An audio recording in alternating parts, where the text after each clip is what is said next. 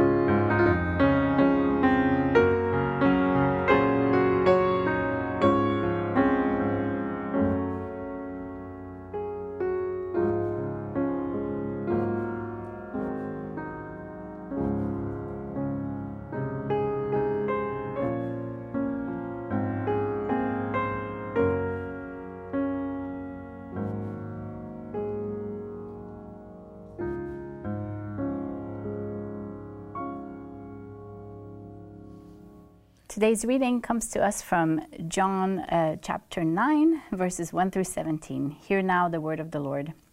As Jesus walked along, he saw a blind man from birth. His disciples asked him, Rabbi, who sinned, this man or his parents, that he was born blind? Jesus answered, Neither this man nor his parents sinned. He was born blind so that God's works might be revealed in him. We must work the works of him who sent me while it is day. Night is coming when no one can work. As long as I am in the world, I am the light of the world. When he had said this, he spat on the ground and made mud with saliva and spread the mud on the man's eyes, saying to him, Go, wash in the pool of Siloam, which means sent. Then he went and washed and came back able to see. The neighbors and those who had seen him before as a beggar began to ask, Is this not the man who used to sit and beg? Some were saying, It is he. Others were saying, No, but it is someone like him. He kept saying, I am the man. But they kept asking him, Then how were your eyes opened? He answered, The man called Jesus made mud, spread it on my eyes, and said to me, Go to Siloam and wash. Then he, I went and washed and received my sight. They said to him, Where is he? He said, I do not know. They brought to the Pharisees the man who had formerly been blind. Now it was a Sabbath day when Jesus made the mud and opened his eyes. Then the Pharisees also began to ask him how he had received his sight. He said to them, He put mud on my eyes. Then I washed, and now I see. Some of the Pharisees said, This man is not from God for he does not observe the Sabbath. But others said, How can a man who is a sinner perform such signs? And they were divided. So they said again to the blind man, What do you say about him? It was your eyes he opened. He said, He is a prophet. This is the word of the Lord. Thanks be to God. Let us pray. May the words of my mouth and the meditation of our hearts be acceptable in your sight O God, our Redeemer. Amen. what a gift to find out that one of the daily lectionary readings for today is the same text that I preached on last week. It's a gift because there's so much to be said about this text. I would like to focus on the first few verses where Jesus is, uh, is asked who sin, whose sin caused this man to be blind from birth. Was it the parents or himself? And Jesus replies, Neither this man nor his parents sinned. He was born blind so that God's works might be re- revealed in him.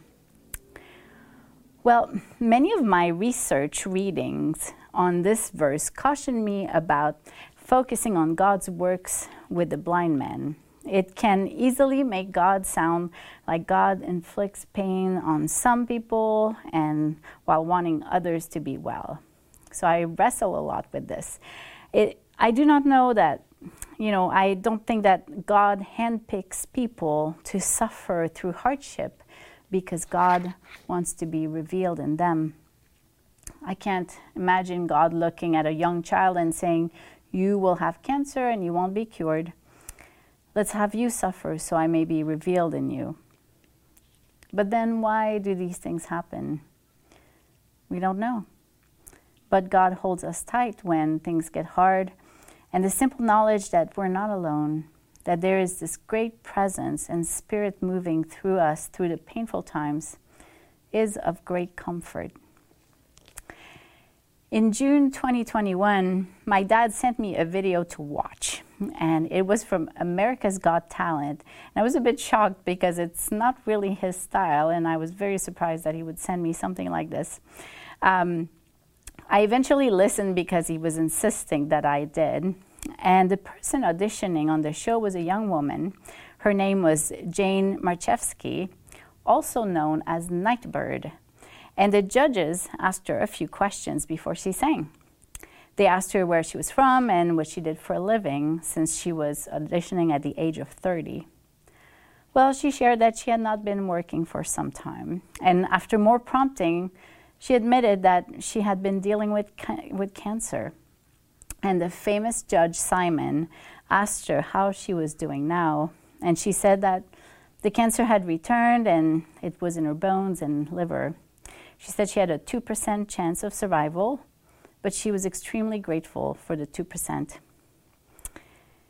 She started singing her own composition called It's Okay, in which she sort of shares her own story.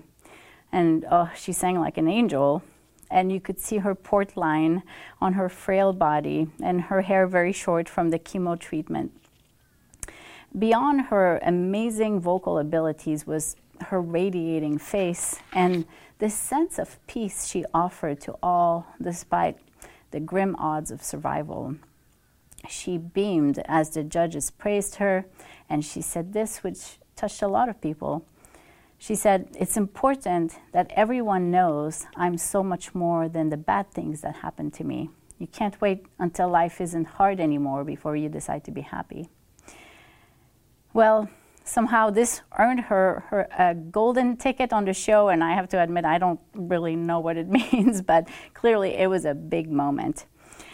So I started following her on Instagram because she was just so inspiring, and her serene attitude toward life was so beautiful, always offering to me a big reminder to live life to the fullest. And she relied so much on Jesus in her battle. And she did not get to be a part of the 2% that would survive. She earned her angel wings less than a year after her appearance on the show. Did God punish her? No. Was God's works revealed through her? I believe so. If she had been on the show while completely healthy, I believe she would have been acknowledged as a great singer. She was wonderful. But there is a lot of competition out there, and there are always great voices. Her battle was the winning part of her singing. Her illness and her attitude toward it and her sense of peace provided so much comfort to so many. Her resilience gave strength to others facing the same journey. On a post when she lost her hair again from treatment, she received hundreds of pictures of fellow cancer fighters showing their bald heads in solidarity. So, without knowing, she brought many people together. With her faith being very strong, she was able to touch the heart of many. To see her accepting her physical condition while leaning on Jesus for strength had to have inspired others in this battle. I can only imagine that many who did not know Jesus were witnessed to by her serene posts and videos she shared. Her hope was endless, and though she rests in the arms of Jesus, I bet she continues to touch others.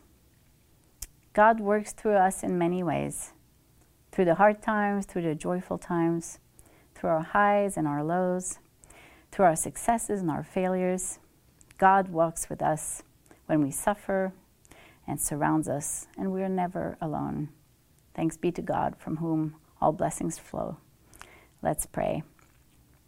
Great God of love, we give you thanks for your powerful presence in our world, for always keeping us close through all that we experience. Help us to never forget your presence. Help us lean into you when we're weak and to witness to others when we are strong.